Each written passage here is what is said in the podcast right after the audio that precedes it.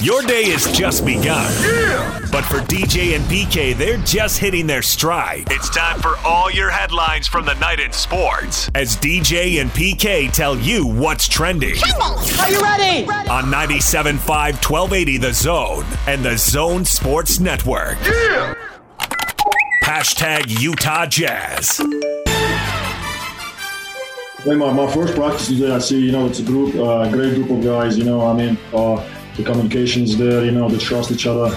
And I really, I watched the games even before that, you know, and uh, I think the way they play, you know, the chemistry at a high level. So I think like this is the part of the, you know, the team kind of when we're moving forward, you know, and I think, uh, you know, this is the great opportunity, you know, and uh, when you see the way they play, you know, share the ball, move the ball, you know, kind of everybody kind of back each other, and I think this is what it takes to win championship. That's Ersan over there in his first practice and his first impression of the Jazz. Saying all the right things, PK. Oh, for sure. Yeah, absolutely. I would expect that. He's a veteran. Uh, he knows what he's getting into. 13 years in the league, I think we said yesterday. So, absolutely. And he'll just come and try to find his way and see what uh, Quin Snyder has in store for him and go from there. And Quin Snyder would like to see how he produces, and then he'll know better what he has in store for him. So, it all starts tonight. Jazz and the Rockets. Rockets went into the break with a 13 game losing streak, and they made it 14 straight losses with a decisive 125 105 defeat to the Sacramento Kings. PJ Tucker didn't play, apparently won't play tonight, apparently won't ever play again for Houston. He, uh, he wants to be traded ahead of the deadline and seems to be intent on injecting a little urgency into everything. And then Eric Gordon got hurt, got helped off the court with a non contact injury. So, what's left of the Rockets showing up tonight to play the Jazz? Should be an easy win. That's what it should be. It's what it looks like. 8 o'clock tonight. Pre-game will start at 7 here on The Zone with Jake and uh, Tim Lacombe, and then uh, David Locke with a call at 8. DJ and PK. Hashtag NBA. Nets control hard to the front court. Out on the left side, Irving's got it. Long three. Bang! He knocked it down. Oh, Kyrie from way behind the arc. 12 to shoot. Devin on the left side. Spots up for three and hits nothing but the bottom of the net, giving the Suns a 10 point lead with under five minutes left to go. Here's a steal by Giannis. He breaks away, slams it with two hands. A steal, a dunk for the MVP. Blue, top of the key, three to shoot. Pump fake, two dribbles. Outside Leonard, right wing three, a deep one. Oh, yeah! Kawhi Leonard, big time delivery as the shot clock expires. Trey drives. He gets run into. He gets it back outside. Three pointer, Tony. Bang! And the Hawks have won. The Atlanta Hawks have come back and won. Tony Snell hits a three at the buzzer. And the Hawks win this thing 121 to 120. All right, there's some highlights from around the league, the games that matter most to Jazz fans. One of those early highlights, you heard the Phoenix Suns beating the Blazers. Devin Booker goes for 35. Damian Lillard's 30 isn't enough. Blazers get beat by the Suns 127 to 121, and the Clippers blow out the Warriors 130 to 104. Top four teams in the West combined to lose 47 games before the break, PK. Why do I feel like you should take the under on the second half of the season? That these teams are really going to get rolling now. A little more urgency, and the teams to the bottom, maybe a little give up. I can't answer your feelings. That's something that you're just going to have to come to grips with on your own. What kind of a partner are you? Come on. I mean, because your feelings are so complex and so deep, it's hard for me to get down there to the Oh, root cause of the issue. How about the top portion of the league is really going to beat the snot out of the bottom portion of the league right now, and the Jazz would better be on their game because everybody else is going to be on their game. You know, I'm not so sure about the bottom portion, how much snot they have in them to be able to beat the snot out of them. What does that mean? All right, I give up. You win. Don't ever give up. You win. Don't ever give up. Don't ever give up. Don't ever give up. Jimmy They're telling me I've got uh, I've got five minutes and, and, and, I'm lit up like a Christmas tree. Phenomenal. Don't ever give up.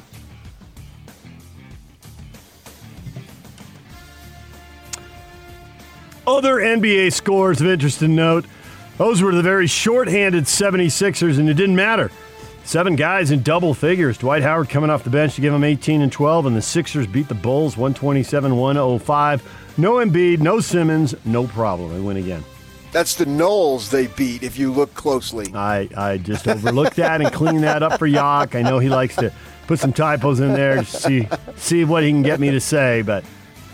Seven for seven. That is the number this year. We had uh, Barcelo uh, made that Georges Niang, and now Tony Bradley. I got to admit, I did not know Tony Bradley was on the 76ers. And he went seven for seven as a starter because they kept Dwight Howard on in his bench role. So t- Tony Bradley sighting. I knew the Jazz never should have got rid of him. Ah, aha. And you heard the dramatic game winner from Tony Snell, right wing, three at the buzzer. Atlanta beats Toronto 121 to 120. Nets didn't have uh, didn't have the big guy. No Kevin Durant. Didn't matter. They beat the Celtics 121 109. Kyrie Irving scoring 40 points against his old team. So oh, we've seen that a million times. Yeah. The guy goes back to his old team, his old place, and goes nuts. And Miami Heat big man Meyers Leonard has been fined 50 grand and suspended from all team activities and facilities for one week for his use of an anti Semitic slur during a video game live stream earlier this week. DJ and PK.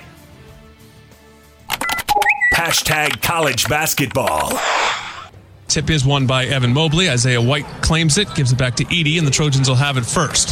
Eaddy comes to his right. Eaddy dribbles into a mid range pull up and knocks it through. Nice start to overtime for Tahj Eaddy and the Trojans. Mobley at the elbow. Evan will face up on Carlson, gets in the lane. Evan has an angle, steps through. Left hand layup is good off glass. USC finally has a two possession lead. I thought this was my building, and I feel terrible that I'm getting stopped, accosted, asking for passes. Everybody in this building should know who the hell I am. And I'm getting stopped. I can't move around this building. Like I, I was like, what the hell? Is this Madison Square Garden? I'm gonna have to call Mr. Dolan and say, geez, is my number in the rafters or what?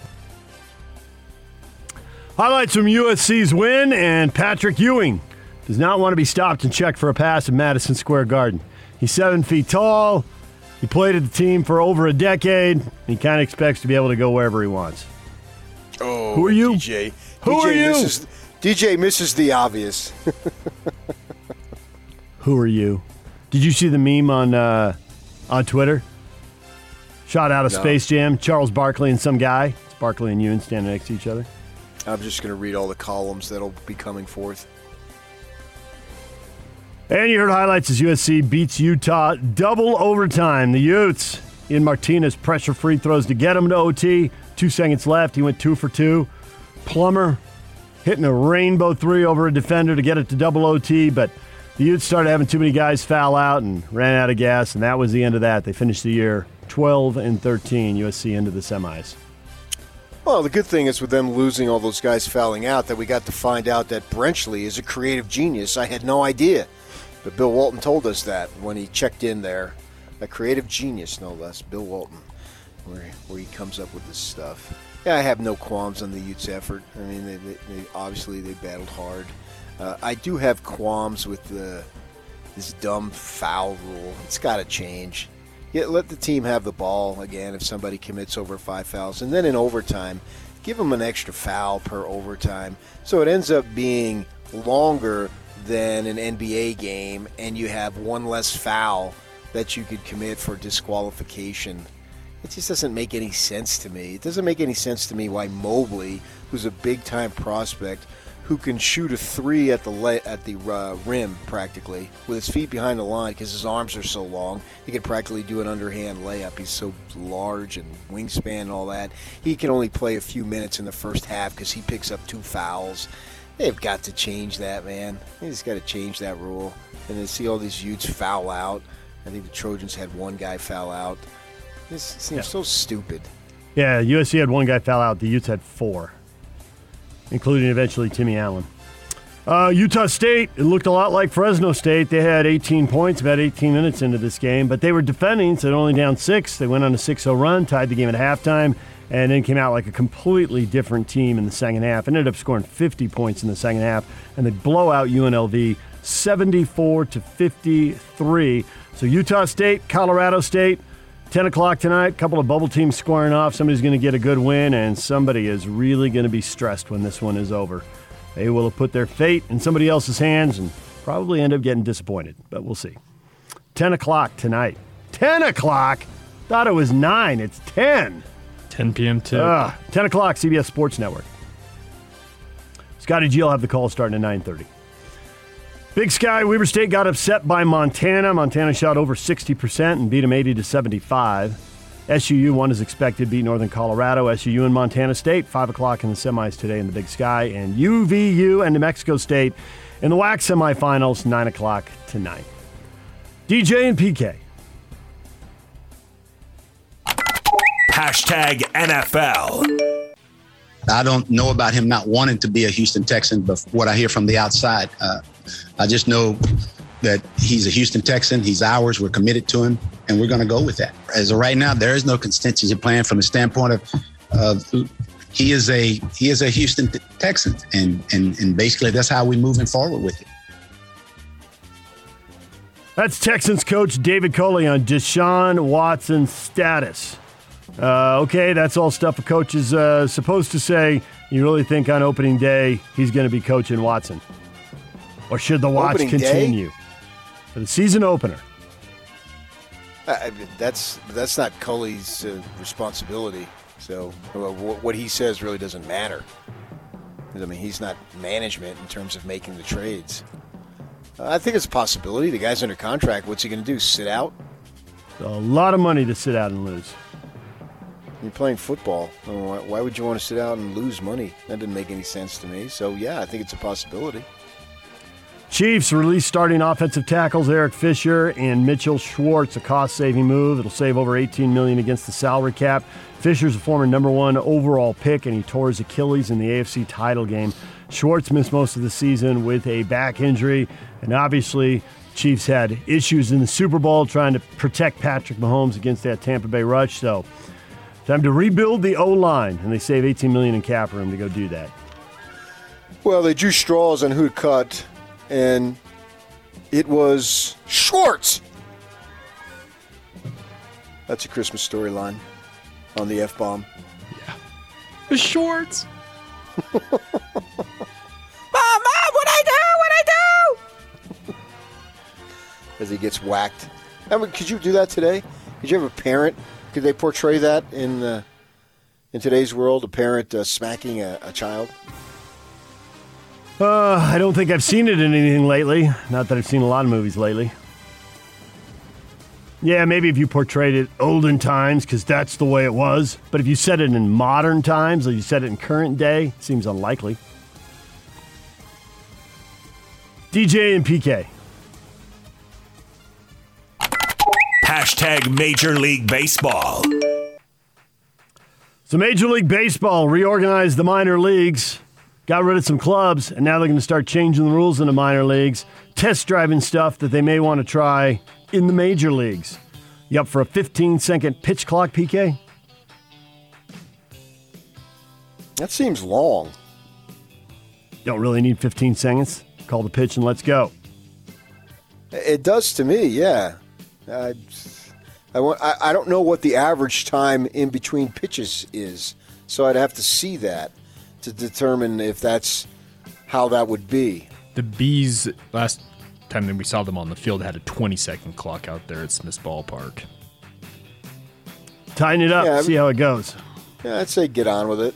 But you know, these things, these that, that's not the one that caught me. The, the shifting there's- is all. The is, shifting uh, rules. Four guys have got to have two feet on the infield dirt.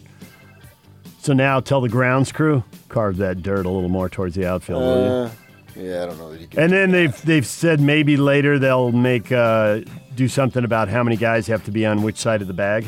Right, right. But I at least they get rid of the second baseman in short right field, taking away that line drive yeah, single. whoever that might be. I mean, Machado made a play in right field last year. He's a third baseman. Uh, so, yeah, I understand that. The, the shortening of the time, I mean, we're talking about three or four minutes, five minutes. Is that that big of a deal?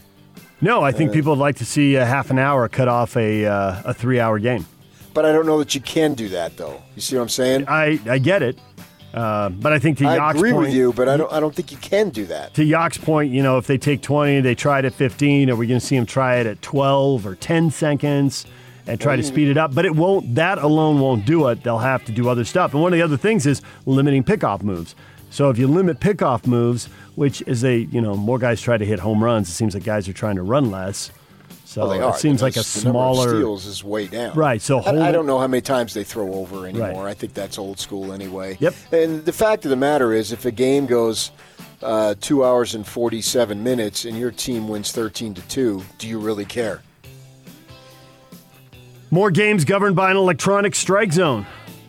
Umps, your strike zone's all over the place. Never mind, we don't need you for this. And I get that, but at the same time, with these reviews, we've taken away some entertainment value. There's no Lou Piniellas and Billy Martins and Earl Weavers anymore going out there, Lasordas, and screaming at the umpires and carrying on. You just don't see that that much anymore. And that always was an adrenaline rush for fans when you'd see, usually it's. Uh, it seems like it's a little dude who's a manager going face to chest with somebody. And so we've eliminated that in terms of getting the right call. It's probably the right thing to do. And it's probably the right thing to do here with the strike zone. But you're going to eliminate uh, some entertainment value. Everything has a cost. Just to, you know what, how much are you paying for that cost, and is it making the game better, whatever that particular game is. And larger bases. So every base, the side of the base is going to be three inches longer. So now they'll be six inches, the first and second base are six inches closer to each other. Second and third are six inches. And this, is said in the story I read, make for marginally more stealing of bases, but they also want to cut down on collisions with a bigger bag. Yeah. So a little safety, and maybe it helps a little offense marginally occasionally. Well, I think what they need to do is put two bags at first, side by side, Ah, softball, baby. so you don't you don't have to run into each other there. All right, well, they'll extre- they'll experiment with that in the minors this year, and then we'll see how that goes. Uh, one thing on the NFL front, just seeing this come across, the Patriots are re-signing Cam Newton on a one-year deal worth up to fourteen million dollars. So he's headed back to work with Bill Belichick. Back to New England. That's a little surprising. Unless he's dramatically healthier, I wouldn't expect any different results. If they know he was playing with something and he's going to be healthier, that'd be one thing, I guess. But all right, there you go. The latest. Cam Newton back to the Patriots. What is trending? Brought to you by Shamrock Plumbing. There's no job too big or too small. Get the personal touch with Shamrock Plumbing. Call them at 801 295 1690. That's Shamrock Plumbing. Coming up, David Locke, radio voice of the Utah Jazz at 830. Chris Kamrani covering the Utes. 9 o'clock. He just wrote a, uh, a big story uh, with Quin Snyder and, and his roots in coaching, and also he's covering the Utes as spring football gets ready to get underway on Monday. And we'll have Kyle Whittingham on the radio Monday and Fridays at 8 o'clock during spring football. The Utes with Monday, Wednesday, and Friday availabilities. Assistant coaches, players too. All right, DJ and PK, the question today is coming up next. Stay with us. The Big Show. The Big Show. With Jake Scott and Gordon Monson.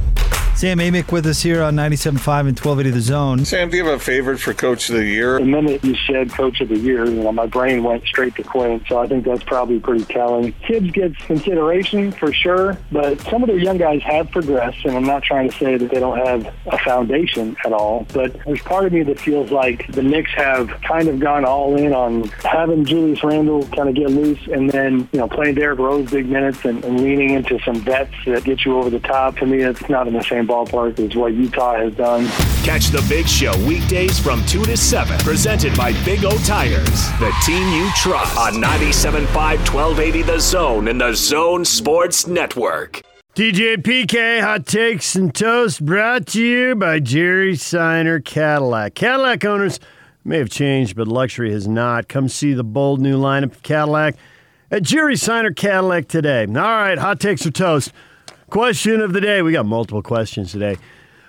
Well, let's start with the college hoops since the game was last night and the Utah season came to end. The Utes won a Pac 12 tournament game for the first time since 2016.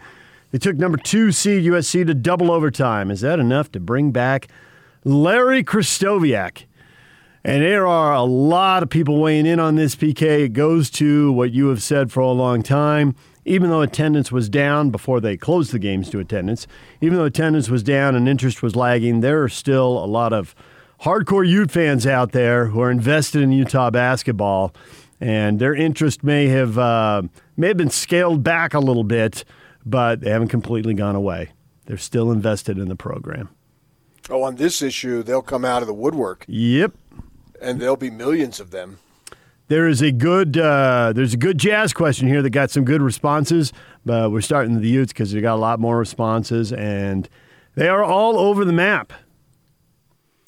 But I think for a lot of people, this isn't a basketball question. It comes down to the finances and can they afford to buy him out, uh, running a $35 million deficit in the athletic department.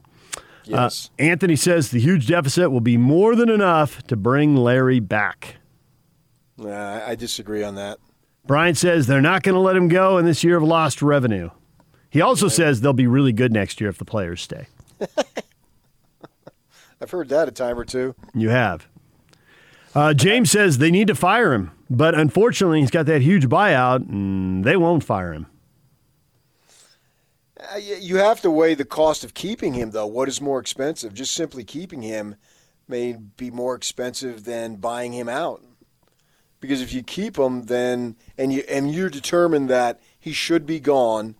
Um, this is a hypothetical here, so hear well, me. a out. lot of a lot of these people have determined that. I mean, this is what's going through their mind. Yeah, they're fans and they don't have to pay though. That's, absolutely true. They don't have to write the check, and they don't have to explain it to their bosses. They have the opportunity to voice their opinions, which is their what's what they're doing.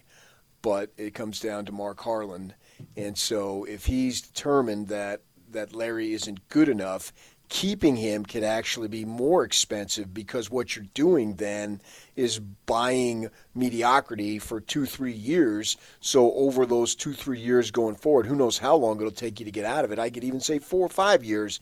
You'll lose more than whatever the buyout is. So it might be, if you're just looking at it from a money standpoint, your investment might be better now to buy him out. If you've determined that he's not good enough and I need a replacement and I'm just waiting out the opportunity to not have the buyout, to have the contract expire, blah, blah, blah. And I'm not saying Mark has reached that conclusion whatsoever. I'm using hypothetically, if he's reached that conclusion, it might save you money over the next five years to pay that up front now, get rid of it, get somebody else in there who can rebuild that program at least uh, to ballpark level of what you had. This has been an historically great program. You've had some downtimes for sure, as everybody does, but this has been one of the better programs in the West. I don't think you can argue that. And those fans are all there. They didn't go away. They may be apathetic towards the program right now, but this question is not about the answer to the program right now. It's about the answer to the program going forward to the next four or five years. And those fans, most definitely and most passionately, are still there, and they'll always be there until they pass. So, if it's a purely basketball question and you don't worry about the finances whatsoever, and a historically great program, if you look it up, top 15 or you know top 15 schools in wins in winning percentage four final fours 16 sweet 16s i mean the legacy is there and historically coaches who've missed the ncaa tournament for two or three years have been let go and Larry's now missed it for five. Jim Boylan missed it twice and got let go. Ray Giacoletti missed it twice, got let go. Rick Majerus got let go, even though they went in his last full season. You know, there were other issues there. Lynn Archibald missed it three times and got let go. Uh, Jerry Pimm left after going to the Sweet 16.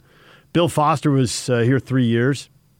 Never Okay, went we to the get- NCAA get tournament. We- we get right, so you're going back to Jack Gardner. You're going back more than 50 years. Well, there were no at large bids then.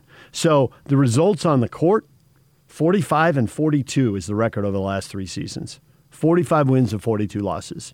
So, from a basketball question, and if you keep him based on basketball, you're making an unprecedented decision. And I guess if he comes back and reels off multiple Sweet 16s, then it's justified. But where is the indication that's going to happen? I, I don't see it. I, I don't see how you can even spin it. Well, they took an NCAA tournament team right to the double overtime with uh, at least one, if not multiple, NBA players. You're asking me to spin it. I'm trying to spin it. Uh, so a majority of the talent is there. I don't know if it's coming back, if it all comes back. I don't know if Allen is coming back.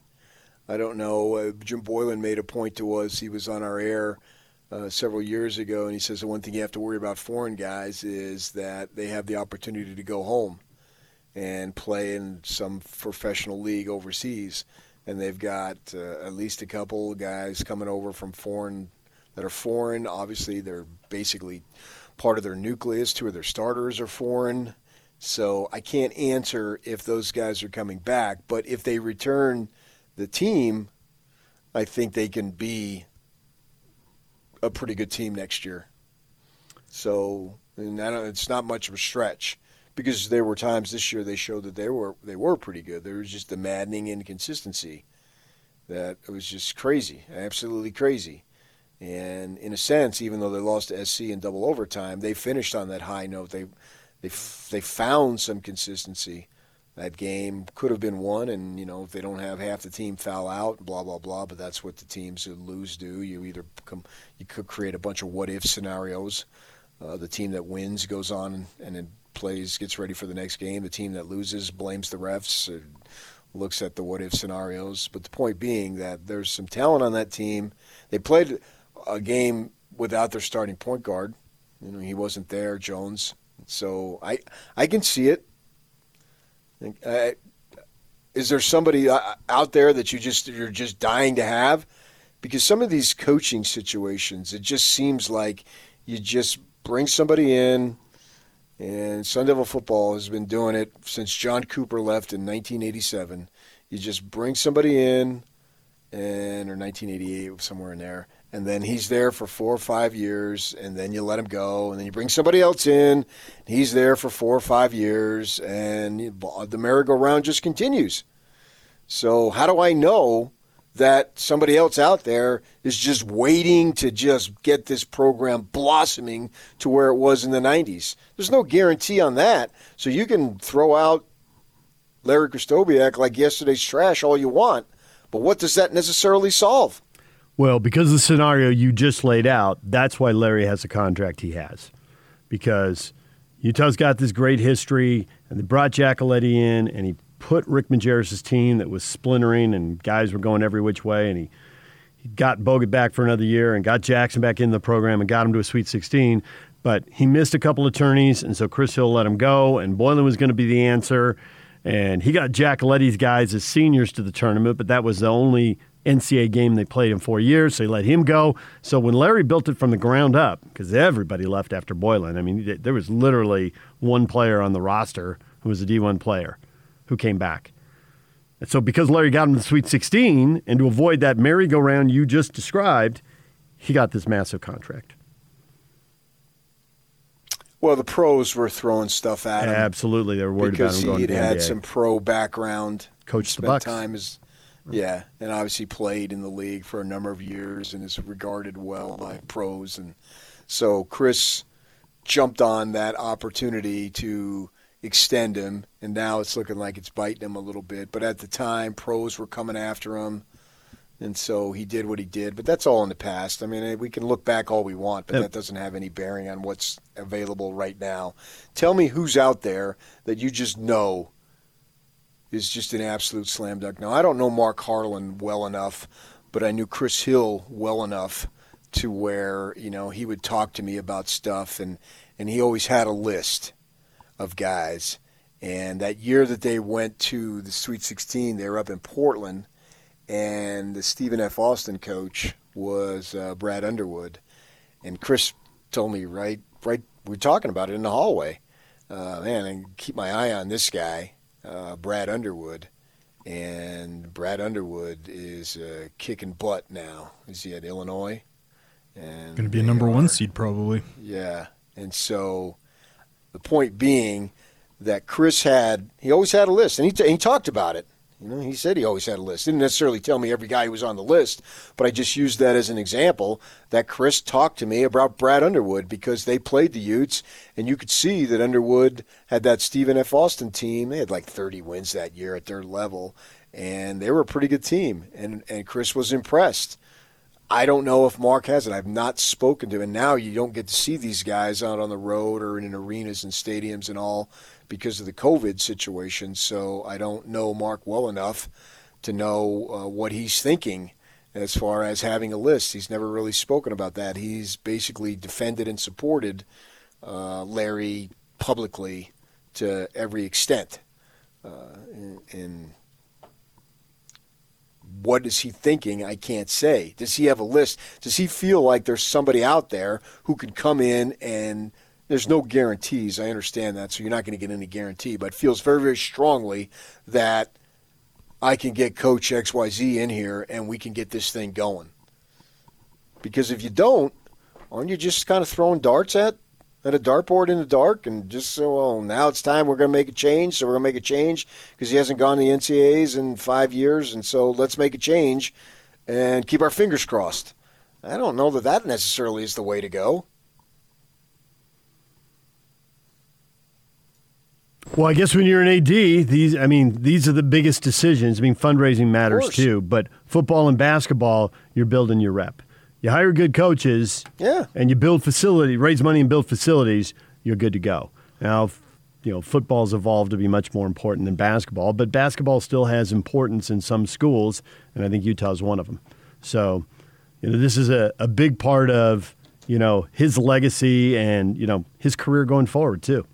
Of course, those are the things you have to get right. Yeah. Who does he have he really wants to bet his rep on? And, you know, there are other things that sometimes come into consideration. And, you know, we've seen presidents, uh, we know presidents can weigh in on hires sometimes, but the Utes president is leaving, so I wouldn't think that's a factor unless regions are going to weigh in on it. So, you know, how much does that weigh into all of this? Uh, Jacob on our Facebook page says, as a BYU fan, yes, bring him back. Three exclamation points and then some laughing emojis underneath it. Cougar fans feel like they can beat beat the Utes for talent in recruiting battles and then uh, beat them on the court. So they want it back. Oh, possibly, yeah. I mean, they've been relying on grad transfers or transfers, and Pope's one and one against Larry. It's not say. like he's dominated. uh, but at the same time, it's funny because BYU has a narrow pool of coaching candidates compared to Utah for mm-hmm. obvious reasons, but yet there was one obvious candidate that they wanted, and that was Mark Pope. I mean, he was their guy that they wanted, overwhelmingly that they wanted. And they went through this dog and pony coaching search, and this is exactly what it was. And they had to do it because in case Pope said no, but at no point was Pope never not the favorite. He was always the overwhelming favorite. The job was his before Dave Rose retired, if he wanted it. And Utah, you don't have that and which is not necessarily a negative. It's just sort of ironic that they had an over. They don't have a big coaching pool, but they had the one guy that they everybody agreed that they wanted on. I can remember standing there at the Marriott Center with Tom Holmoe and Brian Santiago. I said, "Well, when Dave Rose's retirement afterward, I talked. I said, what, when are you going to have the press conference for?" you uh, said that Pope? just to jam yeah. him up. well, we all knew. I know what you're doing. there was it was it was an open secret. The number of people in and around the BYU program who 100% believe Pope was going to be the coach and when look you right in the eye or, you know, text you, I 100% believe Pope is going to be the guy. Well, I had someone that I was uh, communicating with during the coaching search, and it lingered on a little bit, and it made me a little nervous. And the guy texted me. I said, "He said I already told you who's going to be the coach. Why do you keep asking me? Because they haven't It's done like- it yet. and I know it's like uh, I had, I had Ian Furness on, and I was asking him, "Hey, DJ's leaving the station. Should I follow him?" And he was driving from Portland to Seattle. And after about 90 minutes, I kept asking him, and he finally said, Are you even paying attention to me? I told you to keep the brand together. Why are you making me repeat myself? I've already given I've given you my answer. Stop asking me the same question over and over again, just rephrasing it in different words. I told you what I think you should do. And he said it in a manner like, oh man, I better do this. Mm-hmm. he said it as some, and he was an advisor to me at the time, and I really valued his opinion, which is the reason why I called him in the first place. So, and there was the same thing here, same time. Like I already told you who's going to be the coach. This is the guy. This is who they want. He wants it. He's going to take it. They're going through negotiations. It will be done. So, and they made clearly they made the right move. Pope looks like uh, he is 100% the right man for the job. I just don't know that there's somebody out there for Utah, and and I and I and I, have a bias here. I like Larry, and so I want to see him keep his job. I, still think they can get it done, and maybe I'm the fool. And, and maybe I'm Lucy or I'm Charlie Brown here, and Lucy's going to keep that football there, and I'm actually going to get to kick it. Maybe this is the time. I get it. I'm sticking my neck out when the easy thing to say is, well, look at the results. The results speak for themselves. What are you doing, you fool? And look at all that other stuff that you said, how they've done all this other all these other years when you don't make the tournament, then whatever the uh, the time frame is, you're gone. And I, I can't argue any of that. And I and I really wanted to get into this with Larry, and he clearly really didn't want to get into it. And we kind of had to respect the fact when he does have a oh, game oh, Wednesday. Sure, yeah. He's got a game Wednesday, but I still want to get into it because we don't get him on that often, and hopefully we'll get him on again so we can go big picture. If you're going to bring back a guy who's gone 45 and 42 the last three years, I mean, when they opened that practice facility, PK, they brought back so many former Utes, different generations of glory years were there. Whether you loved the team in the 70s, 80s, or 90s, there were players there. And several of them, but one of them specifically, but several of them generally said this, but one of them very specifically said to me is this ups the stakes. This has always been a school where you need to go to the NCAA tournament or you need to explain what got screwed up. And then if you have that's that needs to be the average, the norm. And then if you have a big year, okay, then you win a game or two. He says if you're in the Sweet 16, that's a great year. That's a memorable year. He says now they're in a Power Five league with access to better seeds and uh, more at large spots. And they've got this facility with this history, tradition, fan base. He says, man, I, I don't want to say they're UCLA because they're not, but they need to be in the Sweet 16 a lot more now. And the big year, the Final Four is no longer a crazy thought. Everything's in place. And it all made sense to me standing there, everything that got laid out for me. And now, if I'm the if I'm Mark Harlan, if I'm bringing Larry back, there's two reasons. One, I simply have been told by people above me we can't either we can't afford to do it, which I don't really believe. I think they can't afford to do it, or we don't want to do it. The optics are horrible, and we're going to get pushback from donors and the state legislature. We just don't want to do it. We, don't do it. Okay? If your bosses tell you don't do it, then don't do it. But if you're going to bring him back for basketball reasons, then you got to sit down with Larry and you got to say, tell me all the stuff you've screwed up and tell me how you fixed it. Because Utah shouldn't be going 45 and 42 over three years. And I need to know specifically how you fixed it so that this isn't happening again. Because you need to get back to being an NCAA team. And you probably need to meet these heightened expectations that ex players, boosters, fans all have because they did build that expensive building for a reason. They did refurbish the practice courts and rebuild them and put in all those locker rooms for a reason. It was to give them an edge so they could be more than a team that usually goes to the NCAA tournament and then in the big year goes Sweet 16. Okay, does that mean they're going to fire him then? I I think they're going to bring him back because of the money. I think the optics are terrible and they don't want to do it. And you think they should fire him? But I don't think I don't have any expectations. You know, because we've done the show. I haven't had any expectations for the last two years that it was going to get better, and it didn't get better. Okay, he made a statement last night. Maybe y'all can cut it up and we can get to it. He made a statement in his post game. He said, and I'm paraphrasing, but I think it's very, very close. Despite all the noise, I have no reason to believe the program is not on the rise. You can hear that. He said it himself. Okay. Is the pro is the program on the rise? No, I d- I don't believe it is because of what I've seen. They went 23 and 12, then it dropped to 17 and 14, then it dropped to 16 and 15. Now it's dropped to 12 and 13. I, I'd love to tell you I see it on the rise. Well, you're basing I wish it, it were on the rise. basing it on 12 or But 22 victories three years ago. You're basing it on now. Is the program on the rise? It doesn't look like it to me. They're still blowing halftime leads. They're still wildly inconsistent. It's stuff we've been complaining about for years. I'd love to tell you it is. And not just because, you know, I like Larry and he's a good interview, so bring him back. But you and I both know assistant coaches. There's a guy up there who played up there. I don't want them to get fired. Never wish that on people. Uh, don't do that. But I can't look you in the face and tell you, I think this program is on the rise.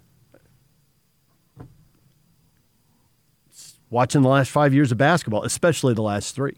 Now, if he's made some changes somehow at his core and the core of the program that are going to pay off, I mean, then I guess you could bring him back. And I, and I think the issue of money is looming, and the optics of it are looming out there. All right, DJ and PK, you can weigh in all of that. Hit us up on Twitter, David DJ James. The Jazz, the second half, part two of the question of the day. We will get to it next. Stay with us.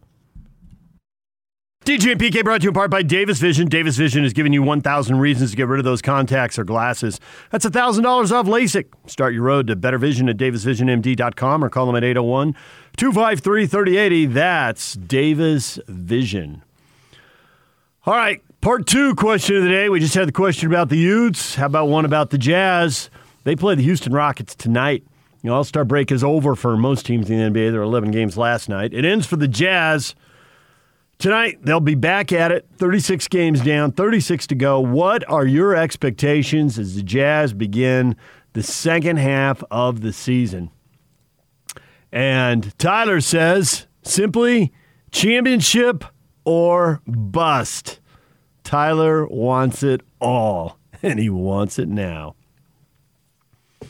Grayson says, I want the one seed. We got the players that can make that happen. Well, that's for sure. You already have it. So. But Steven says, I expect to maintain a top three seed. He's not Oh, locked into sure. number one. Yeah, minimum, man. Minimum. Tron says they win out. No, they're not winning out. Not winning 36 in a row. Well, I went through and looked at it because I posted the question, and so I went through and looked at the schedule. Yeah, Wow. Did that make you slightly nauseous? That's not really a you thing. yeah I know, but we're, this is what we're talking about. PK schedule? What? So I didn't obsess over it, but I went and because uh, people have been talking about how they have the easiest schedule or the second easiest or what have you. So I was just trying to get a gauge on where I thought that they could be uh, victory total wise. So they got 36 games left, right? And to me, uh, reasonably, I try to be somewhat conservative and not be outrageous. Uh, I have 28 wins and low end 24 wins. So basically, keep doing what they're doing. They went 27 and 9. You got them in the same ballpark. Yeah, because I don't think what they did was a fluke. And so there would be no reason not to have a at least a ballpark repeat of what they've already done because it's not like I looked at dudes and said, "Oh man, they've really they've had career years. How could they possibly keep this going?" I didn't really see that. I didn't see anybody just I mean Donovan Mitchell scoring 50 plus points in, in the bubble. Okay, that jumped out at you, right? Well, he, he didn't really he didn't really do anything that just went, "Wow, man, I didn't see that coming." No, this is pretty much who he is. You know, he'll have a better game than others sometimes along the line. That's just natural with shooting. But really, that's the way I looked at the team. So, yes, I'm expecting them to at least ballpark somewhere between 24 at the low end, 28 and at, at, at the high end. Did you have them uh, splitting with the Lakers in that two game set? The most intriguing two games of the second half I think I actually factored into them losing both. That's what I was saying. I was trying to be conservative in Mhm. my uh, uh, predictions. There's no reason why you know I don't know who's going to play in that well, for the Lakers at that point. But I mean, it's not like uh, I'm guaranteeing you they're going to lose both. And I had them losing to Phoenix going down there. You know, I try to try to be conservative in my picks and not just look at it con- totally rose-colored glasses. All right, Rick's checking in, 855 340 zone. Rick, good morning. Hey guys. Hey. So if you break down this team, if you look at the statistics and the eye test, this is a team that can win it all. Um, the shortcoming that statistics shows about this team, and it's only two things. They don't create turnovers and they commit turnovers. So that means they're a little bit one-on-one defenders. They're not that good. Bogey's not any good. He's bottom half of his position. Joe Ingles, who used to use his IQ to play defense, he's slower now. He doesn't get even get steals anymore. So an athlete can do what he wants with him. Donovan literally turns the switch off in the first half. The reason, even during this great run, we were behind every game in the first half is because Donovan just sits back because he doesn't move without the ball. So he's thinking in the first half, let's distribute, let's make sure everybody gets touches, which is good. We have enough depth for other people to carry the team. But the problem is he doesn't move without the ball. And in the second half, Donovan can carry you, but if he's not hitting his shots and he's being inefficient, he can also sink you. Unlike other stars for other teams, they're either carrying you or they're an ingredient to winning. Donovan, if he is not carrying you, he's actually hurting you. So I'm kind of glad Shaq was the bad guy that opened his big mouth. He was out of place. He has no business telling Donovan, you know, what he should be doing, but he's right. And I'm glad he had to do it rather than a coach or a Utah, somebody on the Jazz.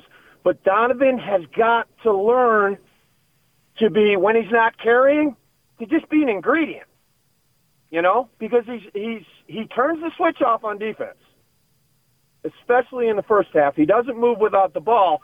The Jazz are a very good team. They've got what it takes to win in this NBA, which is three-point shooting and defend the goal. Now, what I wish they would do, if they're ahead in the fourth quarter with six minutes, which means just get stops. You get stops, this offense will score on anybody. I wish they would play favors with Rudy in the last six minutes. Why? The reason that went away was because the only person in the NBA that you couldn't play with those two was Ricky Rubio. Because literally you just leave him alone, which means you only have two short shooters on the court. Nowadays you need three minimum. The Jazz always have four. They have six guys they can plug in those other three positions with Rudy and Favors on the court. I wish he would notice that because then it would turn every team in the fourth quarter into a jump shooting. They can't attack the basket, which against the Jazz, when just Rudy's out there, you kind of can if you play it right. You know, because Rudy's a great goal defender, but when it comes down to two against one, he's not Superman. All right, thanks. Uh, thank, thanks for the call, Rick. We're up against it. We got to take. We got to run here. Uh, PK what? championship or worry about the playoff matchups when we get there and just worry about the second half of the season now? Oh, for sure. Worry about the task at hand. What's the point of worrying about the playoffs now? All right. Uh, Robert says win the games that they should be in and uh, make sure they are in every game. No blowouts. Do you care about blowouts? Do you care about the occasional off night when they get lit up? Well, I do in the moment. Yeah. And what I mean by that, you know, the Denver thing is like, uh oh. Were, were they just on a hot streak and Denver exposed them? Well, going forward there, even in the games they lost afterward, unless I'm missing any of them, they were all close games. So, in a sense, even though an L is an L, I feel better about uh, Philadelphia and New Orleans and Miami than I did Denver. So, you know, ultimately it doesn't matter. So, uh, there's enough body of work that the occasional blowout. Even even though even in a blowout though, I still there's different forms of blowouts, and I'm getting real nitpicky here, and I don't like to do that. Uh, but I, I get your point that sometimes they just happen. And so, what's the point of dwelling on it in the NBA when you're going to get on a plane or go home and have come back in a day or two and play another game? You got to keep moving. So I understand the point there, but I, I like closer losses in which you fight and battle. I, I, I, took nothing negative away from that Philly loss. Nothing. Absolutely nothing. Nothing was negative about it. And I even appreciated the post game stuff. Go down swinging, man. That's what Larry Krystkowiak said on our uh, air on Monday. If we're going to go down, go down swinging. And the good thing for the Utes is they went down swinging against SC. I think we can all agree with that. So you can live with those things a lot easier. but continue to do what they do. And that's an interesting thing, though. You know, should you be playing Favors and Gobert a little bit towards the end of the game, which is really going to tighten up your defense? You know, in that overtime, if uh, Favors would have been on uh, Tobias Harris, would they have, or Favors would have been on the floor, would they have just isolated Bogdanovich like that completely? Probably not. Can they hold the one seed the rest of the year? I got to say that's where my expectation is. Now that they've got it and they've got a little bit of a cushion, but if they lost the one seed and they they got the Suns twice in Phoenix, right? You just looked at the schedule. I didn't, but I'm Well, pretty sure they last did. night, Yeah, so- but they've got the Lakers twice in LA. I think they've got the Suns twice in Phoenix. And you know, how do you handle the big games? If you dominated the big games but slipped up and ended the two seed, I'd probably I'd probably have more confidence. If they lose all the big games and hold on to the one seed because they do a better job cleaning up against the uh, the bottom of the league, and and because they're healthier, and you know the Lakers have gone three and seven here going into the break because they didn't have AD. But if you can't beat the healthy Lakers and you're the one seed because you are healthier than they were, I don't think that'd give me the confidence I want going into the postseason. I have to see what it looks like when you get there, but that'd be a little bit of a worry. So yeah, I'm I'm all in on holding on to the one seed.